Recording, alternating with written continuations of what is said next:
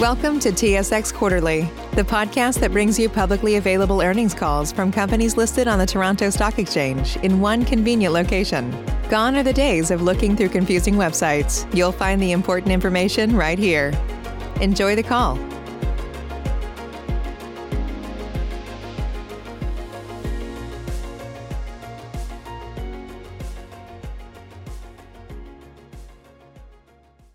Good day, and thank you for standing by.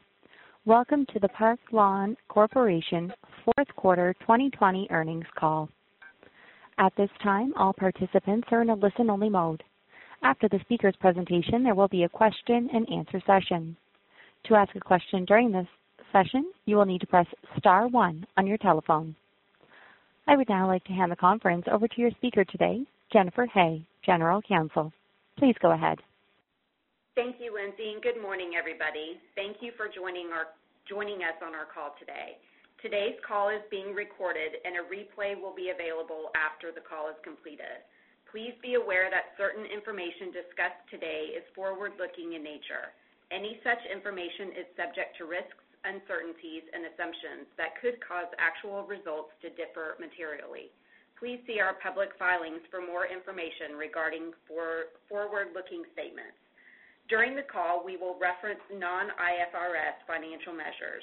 Although we believe these measures provide useful supplemental information about our financial performance, they are not recognized measures and do not have standardized meanings under IFRS. Please see our public filings for additional information regarding our non-IFRS financial measures, including for reconciliations to the nearest IFRS measures. I will now hand the call over to Park Lawn's CEO, Brad Green, to open our discussion today. Thank you, Jennifer, and good morning, everyone. In addition to Jennifer, with me on the call today is our CFO, Dan Millett. I'll begin with a discussion of our business highlights in the quarter, and Dan will follow with a more detailed review of our financial results. I will then provide a brief outlook of what we expect from our businesses going forward. After our prepared remarks, we will, of course, take your questions. In another challenging quarter, Park Lawn demonstrated exceptional results. We achieved revenue of $93.3 million with comparable growth in revenue at our businesses of approximately 21% for the quarter and earned adjusted EBITDA of $24.2 million. Our adjusted EBITDA margin increased 6.6% to 26.1% for the fourth quarter and increased 2.1% to 24.1% year over year. While the U.S. and Canada experienced an increase in COVID mortality during the fourth quarter, our team was prepared to meet this increased demand and the need for our services and support. The integration of our operations over the past year allowed us to more effectively support our client families in this very difficult period as we were able to provide services where others either couldn't or wouldn't. As a result, in addition to the increase in the death rate, we believe we have also experienced an increase in market share in multiple markets. In addition to our strong operating performance for the fourth quarter, we are excited to announce significant activity on the M&A front. Prior to the end of Q4, we purchased a bolt-on funeral home strategically located in Benbrook, Texas, which will tuck in nicely with our Dallas-Fort Worth operations. More recently, we executed a series of purchase agreements in three existing core markets for Park Lawn: North Carolina, Tennessee, and Wisconsin. In Asheville and Weaverville, North Carolina, we will be acquiring one funeral home and three cemeteries. In Tennessee, we will be adding two funeral homes, three cemeteries, and one cremation business located in the greater Columbia area. Finally, in Wisconsin, the businesses consist of five funeral homes and one cremation business in and surrounding Appleton. Each of these businesses complement and expand existing Park Lawn operations. These four transactions represent approximately 1,659 calls and 456 internments annually, and once fully integrated, are expected to add approximately $3.6 million in adjusted EBITDA. The three executed deals are all expected to close by the end of, by May 1st, subject to regulatory approval. I'd now like to turn the call over to Dan to review our financial results in more detail. Thanks, Brad, and good morning, everyone. You'll find a detailed breakdown of our fourth quarter and annual results in our financial statements and MD&A, which are available on our website and on SEDAR. My comments this morning will focus on our fourth quarter operating results. During the fourth quarter, we saw increases in at-need call volume, and correspondingly, our total revenue was $93.3 million compared to $69 million for the same three-month period in 2019. This represents an increase of $24.3 million, or 35%, over the same period in 2019. Excluding the impact of currency fluctuations, revenue growth from comparable business units in Q4 2020 was 20.9% over Q4 2019.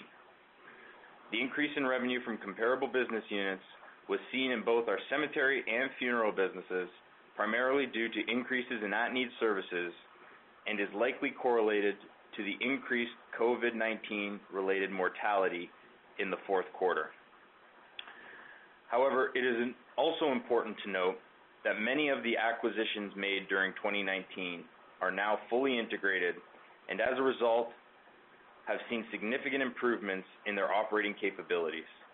For example, acquisitions made in 2019, such as Bowie, Horan, and the Journey Group, as well as recent acquisitions such as Family Legacy, Harpeth Hills, and Floyd, have experienced sales increases over the comparable quarter and internal expectations, making a meaningful contribution to our results. The company's operating expenses, including general and administrative, advertising and selling, and maintenance expenses, increased approximately $10.3 million for the three-month period ended December 31st, 2020, over the same period in 2019. The majority of the increase is due to the acquisitions of the Journey Group in Q4 2019, Harpeth Hills Family Legacy in Q1 2020, and the Bowers and Floyd transactions in Q4 2020. Other increases in operating costs were experienced in line with increased sales, but also as a result of changes completed within our corporate infrastructure in Q4 2019. These corporate changes were, by and large, normalized at the end of Q4 2020, and we expect these improvements to support the current composition of the business with some expected future growth. As a result of exceptional sales within the quarter, strategic acquisitions made over the past 24 months, and an effective use of capital, I am pleased to report that our quarterly earnings were up significantly over the same period in 2019. Our net earnings attributable to PLC shareholders in Q4 2020 was $6.3 million, or 20.9 cents per share, compared to $0.5 million, or 1.8 cents per share in 2019. Furthermore, adjusted net earnings attributable to PLC shareholders for the fourth quarter of this year was $10.5 million, or 35 cents per share, compared to $4.8 million, or 16 cents per share in Q4 of 2019. This represents an increase of almost 120% in adjusted earnings per share. Our adjusted EBITDA attributable to PLC shareholders for the current quarter was $24.2 million, or 81 cents per share, compared to $13.4 million, or 45 cents per share for the same period in 2019.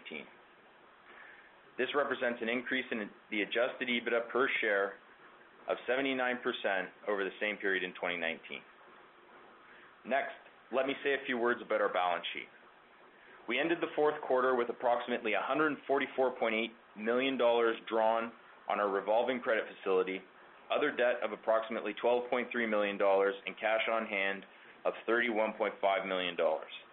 Excluding our hybrid debentures, our net debt was approximately $125.5 million at the end of December. Also, our leverage ratio was approximately 1.55 times based on the terms of our credit facility, and approximately 2.61 times including our outstanding debentures. With our balance sheet currently well positioned for anticipated growth, we believe our liquidity of approximately $105 million after the recently announced acquisition subsequent to year-end will provide us the ability to take advantage of the M&A opportunities we are currently pursuing and allow us to further drive earnings per share growth. Finally, as expected with another strong quarter, our pre-need backlog has continued to expand, As at December 31st, 2020, our pre-need backlog consisting of deferred revenue and pre-need trust funds totaled $469 million compared to $409 million as of December 31st, 2019. Additionally, our pre-need insurance backlog, while not recorded on our balance sheet, was $369 million as at December 31st, 2020 versus $288 million as at December 31st, 2019. Financially, it was a very successful year for Park Lawn, but it came with unique challenges, opportunities, and developments that won't soon be forgotten. Our ability to maintain and improve operations, integrate several large acquisitions, and provide exceptional service to our client families are a true testament to our focus on being North America's premier funeral, cremation, and cemetery provider and the indisputable choice for funeral and cemetery services in the communities we serve. I will now turn the call back to Brad for some comments regarding 2021 and closing remarks. Thanks, Dan. 2020 has been an unprecedented year where the need for our services has been like no other time in recent history. Our frontline team members have experienced the impact of the pandemic firsthand through the client families we have served, as well as their own personal challenges and experiences. Throughout the year, our frontline team served with professionalism and courage, and their commitment and dedication to the business has been unwavering, driving the successful results that we present today. I am certainly thankful for all their help, support, and hard work, which they consistently provide, with or without a pandemic, and as our investors, I hope you guys appreciate it as well. Looking forward, while we don't expect and certainly do not want to see the volumes we recently experienced in Q4 persist through 2021, there is an expectation of financial growth over our 2020 results, driven primarily through acquisitions, pre-need sales, and continued improvements in our operating performance. As Dan mentioned, the strength of our balance sheet will allow us to continue to grow in the near term through both M&A and organic opportunities. We were excited to announce the 4 transactions yesterday, Winscott, West, Wickman, and Williams, which are all fantastic additions to our existing operations in Texas, North Carolina, Wisconsin, and Tennessee. Our M&A pipeline and growth opportunity is a strategic advantage for us, and we pride ourselves on our relationships with our former owners, as well as our care and understanding of their businesses. Our pipeline is robust, and we will continue to grow through acquisitions. In addition, while we saw increased at-need services during Q4, our pre-need business has also been a positive driver of top-line growth throughout the year. As the pandemic has created a trigger event, this has allowed for additional conversations around the uncomfortable topic of death and supported our pre-need sales counselors. We don't believe this is something that will soon be forgotten for several years.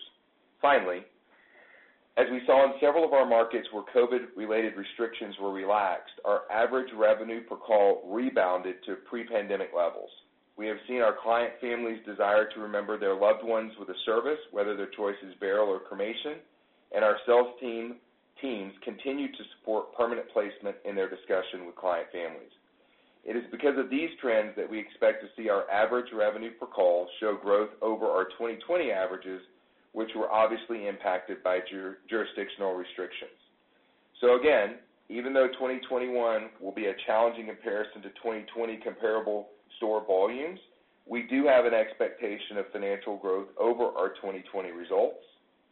That concludes my prepared remarks, and I will now turn it over to Lindsay for any questions. As a reminder, to ask a question, you will need to press star 1 on your telephone. To withdraw your question, press the pound key. Please stand by while we compile the Q&A roster. Did you know that most vitamin D3 supplements come from sheep's wool? I'm Kat, founder of Ritual. We're making traceability the new standard for the supplement industry. When I was pregnant, I couldn't find a multivitamin I could trust, so I created my own. Ours is made traceable, third-party tested, and clean label project certified. Oh, and our vitamin D3? It comes from sustainably harvested lichen from England, not sheep. Trace for yourself with 25% off at ritual.com/podcast. Save big on brunch for mom, all in the Kroger app. Get 16-ounce packs of flavorful Angus 90% lean ground sirloin for $4.99 each with a digital coupon. Then buy 2, get 2 free on 12 packs of delicious Coca-Cola, Pepsi, or 7-Up, all with your card. Shop these deals at your local Kroger, less than 5 miles away. Or tap the screen now to download the Kroger app to save big today. Kroger, fresh for everyone. Prices and product availability subject to change. Restrictions apply. See site for details. Our first question comes from the line of George Dumais with Scotiabank. Your line is open. Hey, good morning, guys, and congrats on a very strong quarter. Good morning, George. Thank you. I just wanted to double-click on that 21% comp that you guys experienced. It looks like the ad need drove a lot of that, but do you have maybe the organic growth number for the pre-need? And we're at the end of Q1, just kind of wondering how the pre-need business trended in a quarter. So the pre-need business, as I mentioned in my prepared remarks, is continuing to be strong for us through the first quarter. As Jay has pointed out many times to people who've asked the question, the pandemic has caused a trigger event. It makes it a lot easier for people to talk about this, and it's on the front of their mind. And pre-need planning for funerals and cemeteries for parents and loved ones, I mean, that's something that's going to be, on the front of people's minds going forward long after the pandemic. We would think 2 to 3 years. So to answer the question specifically, we still see a strong pre-need growth through the first quarter. Okay. And maybe shifting over to margins, it looks like we hit our 26% goal very early compared to kind of what you guys were looking at timeline-wise. I understand there's some seasonality, but maybe how should we think of the sustainability of those margins going forward? So I would love to tell you that we're going to hit 26% margins every quarter through 2021, but I don't think that is necessarily realistic. I mean, it's our goal. We've been marching towards that 26% margin for the end of 22 for a while. It would be foolish to think that we hit that without the pandemic being a driver. But at the same time, we started a year ago to this day pretty much, rebuilding, integrating, and doing what we needed to do to get to those margins. So while I'm not surprised that we would get there more quicker than the 2022, you also have to basically recognize that part of what was driving that was the pandemic. But I do expect to continue that margin march, and I still expect that we'll be at 26% and maintain 26% and higher by the end of 2022. Helpful. Thanks for that. Just one last one, if I may. On M&A, obviously very active. It seems like the stream of the that we've been doing in smaller, more accretive bonds. I'm just wondering, are there any chunkier targets that you're looking at out there, and are there any geographies that you'd like to get into that we're not currently in? Yeah, so that's a good question, and there's no doubt that 2019 saw very large acquisitions on behalf of Park Lawn. I know that because I was sourcing them and heading them up personally at the time that went down, and I would say that was a unique year where we saw that many large acquisitions. So, yeah, George, we're still looking at big ones, but the expectation of growing a company that's gotten to our size is that you will see us do smaller acquisitions and more of them. And that's not necessarily bad news, right? They're bluntly, they're easier to integrate, and they're highly accretive. And they're in markets that we already know, and we have managers in place to run them. So you will see us do, unlike 2019, where you'll see 4 or 5 large acquisitions in a year, I would think that you would see 1 or 2 in a given year with a smaller acquisition surrounding that. And bluntly, I think my team, George, might kill me if I went through 2019 again with the level of the pace that we ran at. So this is a little bit more measured and a little bit more to be suspected. So to answer your question again specifically, we're looking at some larger acquisitions, but I think the ones that you're seeing right now, which I say that there are 2 on this list that are medium and 2 are small. That's to be expected on a go forward basis. Okay, thanks for your answers. I'll pass the line. Our next question comes from Irene Nattel with RBC Capital Markets. Your line is now open. Thanks, and good morning, everyone. Just to follow up, if I may, on the margin question, I'd like to come at it a little bit differently. Presumably, with that strong same-store sales growth, you had some operating leverage. So How much of the gains do you think were operating leverage, and how much were the other factors that you mentioned that could be more sustainable at lower levels of operating level, at lower levels of same-store sales? Yeah, that's a good question, Irene, and I would answer it this way. Pre-pandemic, we had a plan that we were integrating the legacy acquisitions, and we had a plan on what we were going to do to increase the margins at the company, because we had some, bluntly, businesses that were underperforming. So as we engaged in improving those businesses, the pandemic hit. So the question you're asking me is how much of it was as a result of us integrating the legacy businesses and truly becoming one Park Lawn and breaking down the barriers both between the countries, and then what's pandemic related? I don't really have an answer for that question because I can't define it. If I were forced to give a percentage of it, I would say it was almost half and half. And that's not taking the easy way out, but internally when we talk about it, it would be foolish to think that this was all as a result of us operating the company better, but it's also foolish to think it's all the pandemic. So I would literally say 50-50, and I think you can then apply that to where you think our margins may be by the end of 2021. That's really helpful. Thanks, Brad. And, you know, on this plan to get these underperforming assets up to where the belief was they should be, are you all of the way there? Are you part of the way there? How would you kind of describe it?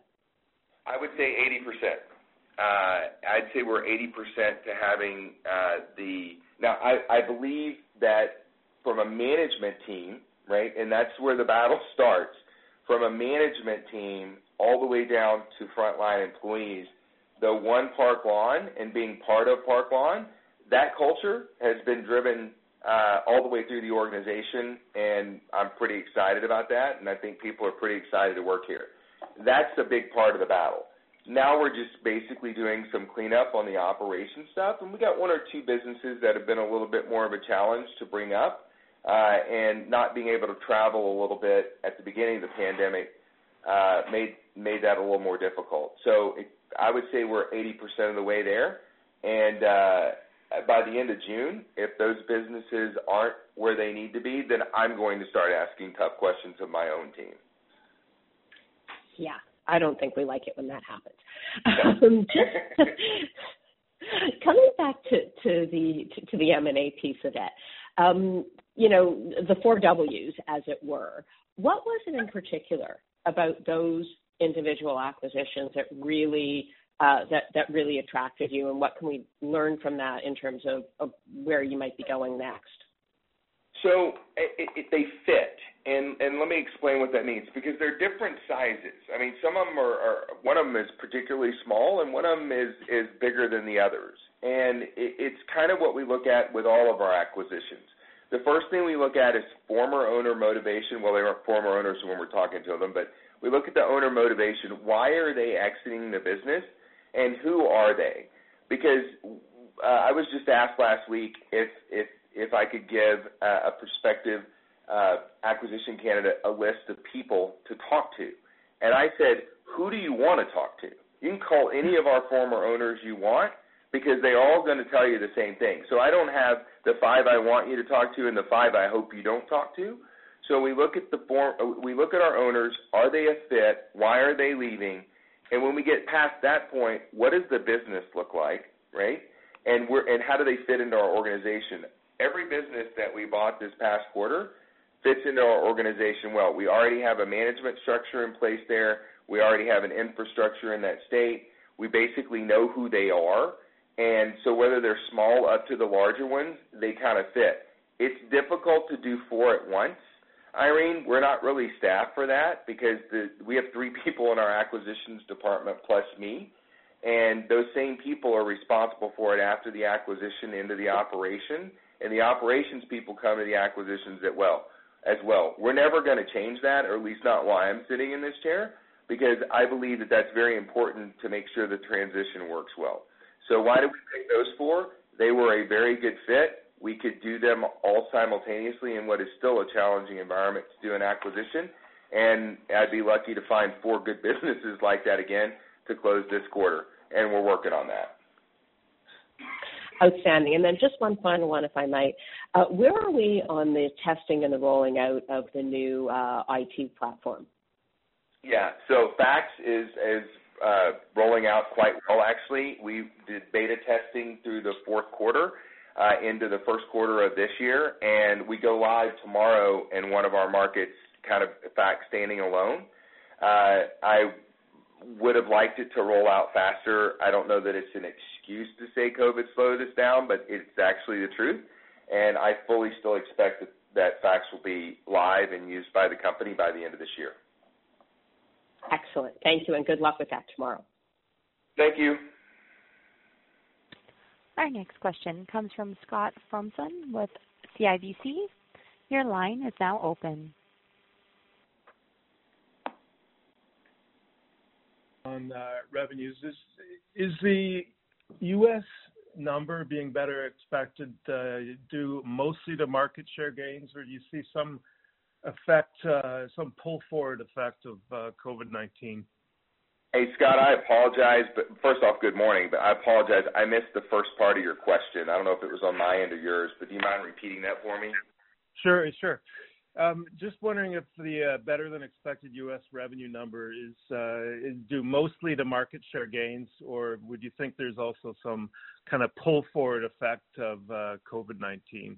In other words, do we see some sort of natural recession in revenue growth in as the year progresses? So that's a good question.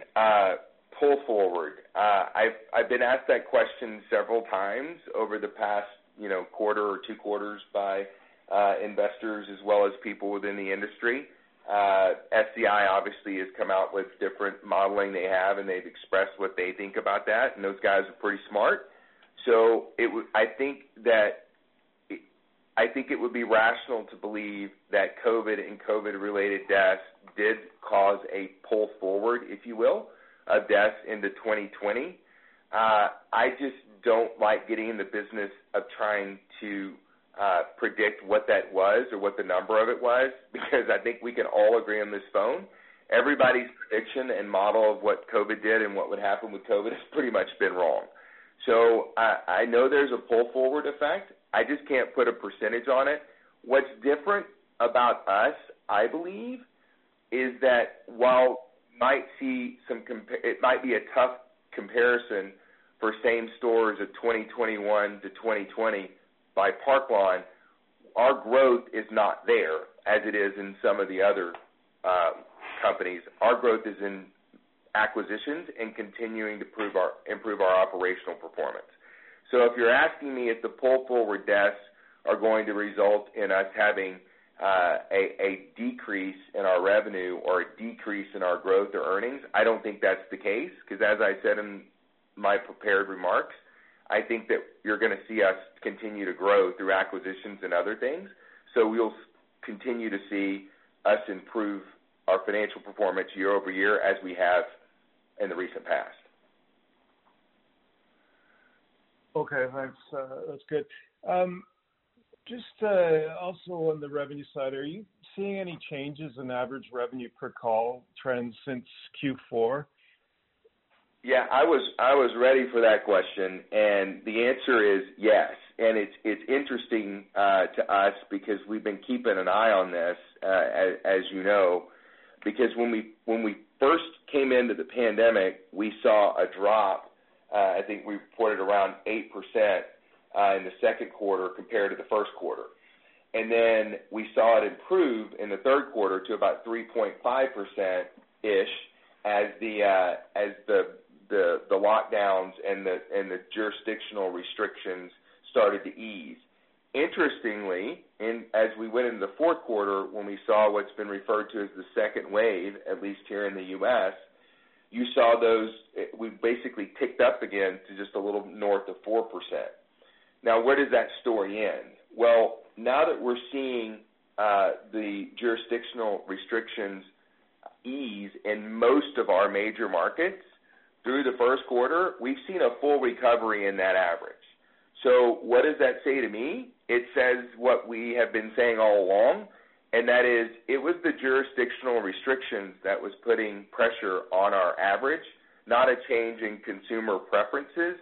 As a matter of fact, we actually saw when you tell people no in certain of our markets, especially in the southern part of the U.S., when the government tells them there's something they can't do, they tend to react negatively to that, and they want to do it.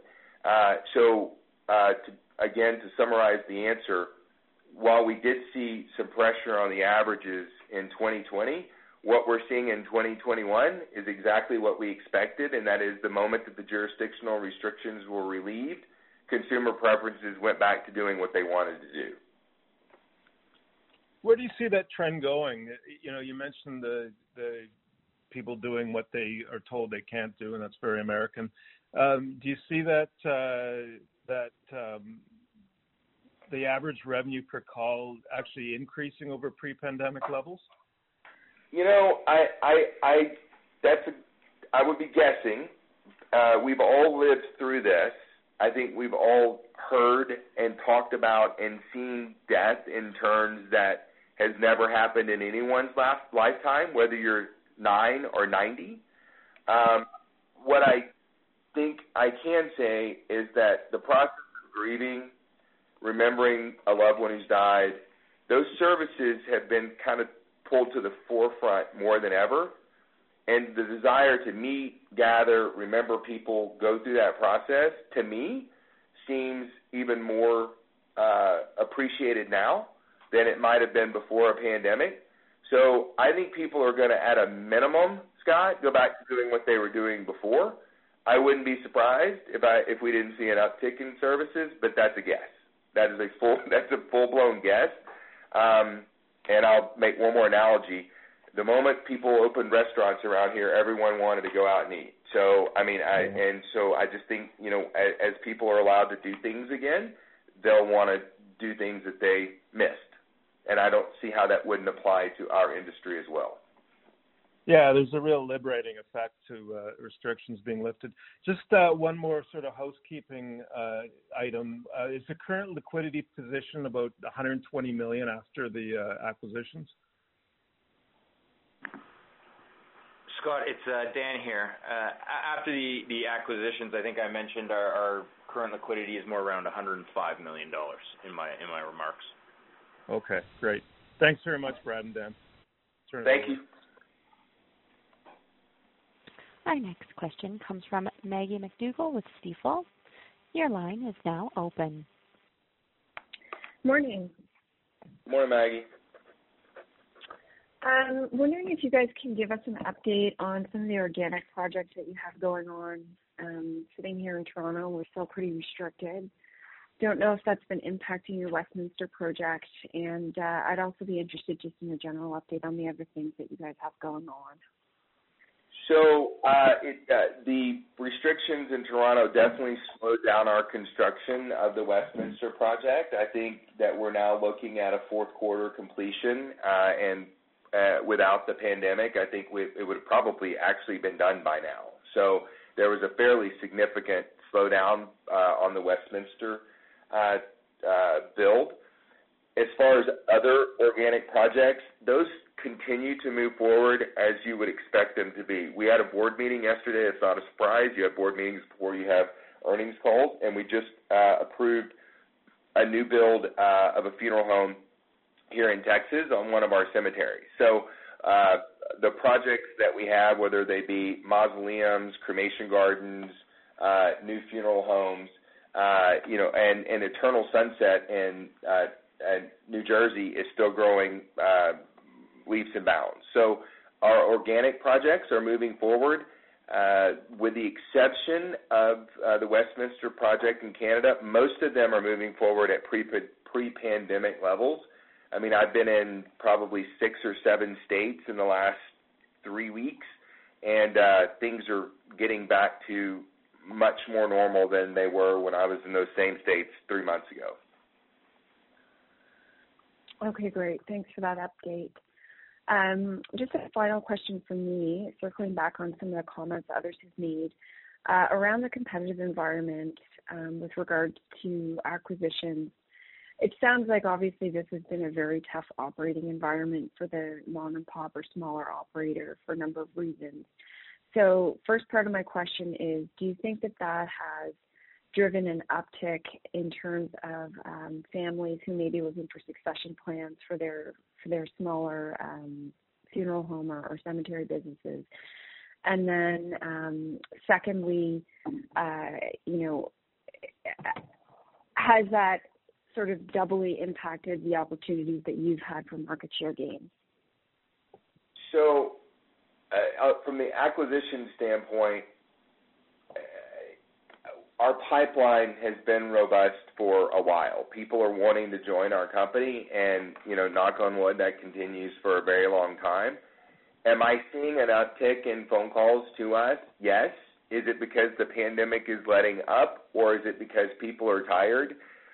Your guess is as good as mine on that. I will tell you that just talking to people in the industry, it's definitely, running or having a death care company in the middle of a pandemic has not been easy, and it's certainly not been easy on the people who have single rooftops or two rooftops.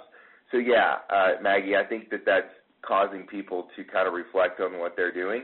I mean, we're worried about our own employees burning out and having difficulty, and Jay and I are addressing that bluntly as we speak just to make sure that people are okay. So do I think that that's going to push acquisitions forward? Yeah, I think people are going to probably look at their succession planning. As far as growing market share, if you listen to SCI's phone call, they said something similar to what we've experienced, and that is, given our size and given their size, when you have multiple locations in a market, you can, if one of them shuts down, you can move business to the other one. If someone gets sick in one and you have to quarantine employees, you got other employees around.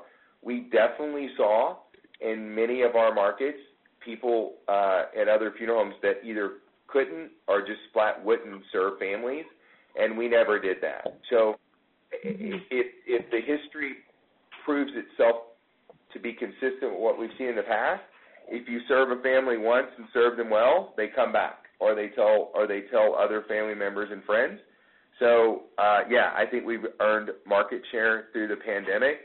But it would be foolish to claim, to be on the phone call and say record. It's all because we have an awesome operating model. That's not it. It was definitely part of that due to the pandemic.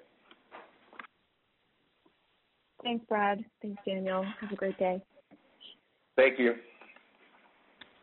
Our next question comes from Zachary Evershed with National Bank Financial. Your line is open. Thanks. Congrats on the quarter, guys. Thank you very much. Good morning. So looking at the great comparable business growth in the quarter and maybe digging deeper on the market share gains, if you look at your at-need volumes versus the pace of maturing pre-need, can you guesstimate the magnitude of the market share gains that you think you got from your load balancing and how well you've done so far in 2021? Yeah, so we're continuing to grow through the number of pre-needs that we had. I don't know that the mix necessarily changed. Dan may have the exact number for you, but it's been pretty consistent for us. I haven't, in other words, as I was looking at all of our numbers, that didn't jump out at me as something, I need to circle this and be prepared to talk about it. So I really think our at-need to pre-need is pretty much the same. It was not that was not the case in the second quarter. But through 2020, it kind of equaled itself out. So I'm not seeing a big difference there at all. So the at-need, we're replacing the pre-needs that are going at-need, if that was your question. Great color, thanks. And then the completion of the three mausoleums resulted in the recognition of about $3.6 million in deferred sales. Given the other construction projects that you guys have on the go, are there any other windfalls like that associated with construction completion? Yeah, so that's our normal business, right? You should see this as we continue to roll through. So the way the world works, and maybe you don't want this level of detail, but you know, these projects are on a list, and we're looking at them, and, you know, the use of our capital and how we spend it is obviously very important to us. But if one project gets completed, another one is going in, and so you should see this type of activity from us as we continue to go through. Always. Does that answer your question? Absolutely. Thanks. I'll turn it over. Thank you. As a reminder, ladies and gentlemen, if you would like to ask a question, please press star one on your telephone keypad. Our next question comes from Scott Fromson with CIBC. Your line is open.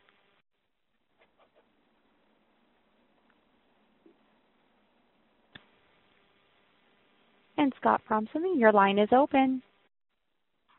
Oh, hi. Sorry, I was muted. Just a quick follow-up question, minor point. Do you see any change to the dividend policy now that you've got pretty good acquisition and internal growth prospects? Just thinking about use of capital. On the dividend policy, is that what you said, Scott? That's right. Yeah. So we talk about that every board meeting. We talked about it yesterday. We didn't. There's no change in what we're doing right now that I can see in the very near future.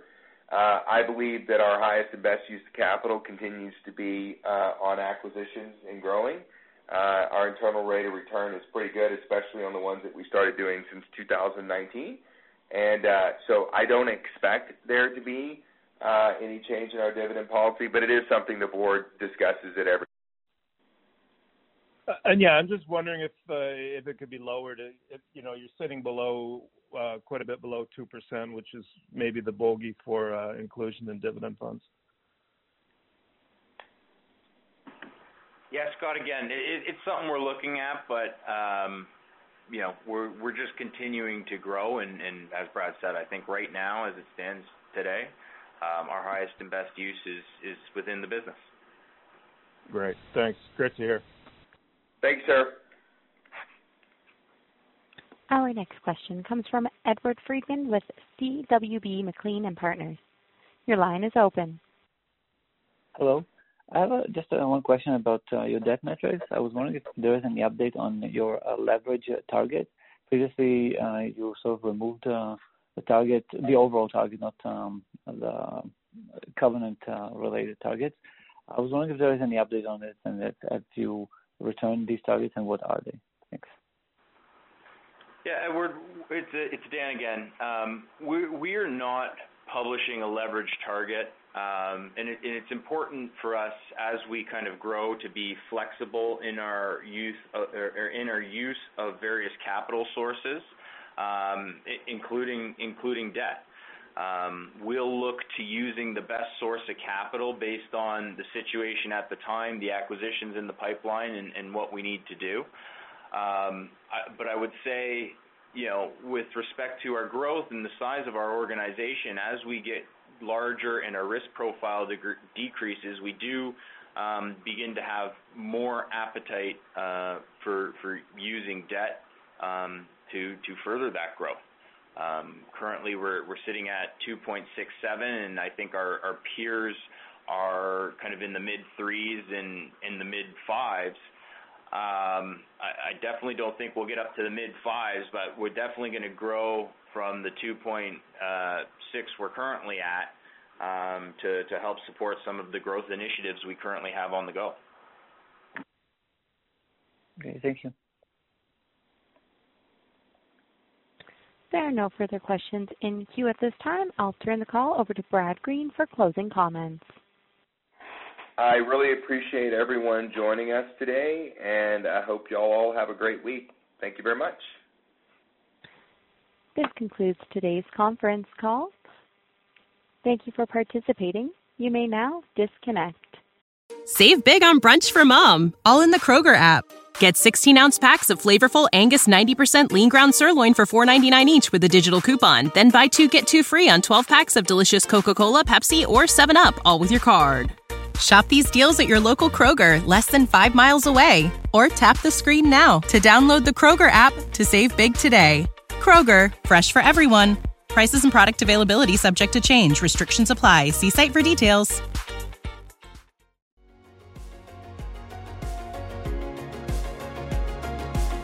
Thank you for listening to TSX Quarterly. If you enjoyed the cast, remember to leave a good rating. And remember, for any additional inquiries, please consult the company's investor relations section on their website. See you next time.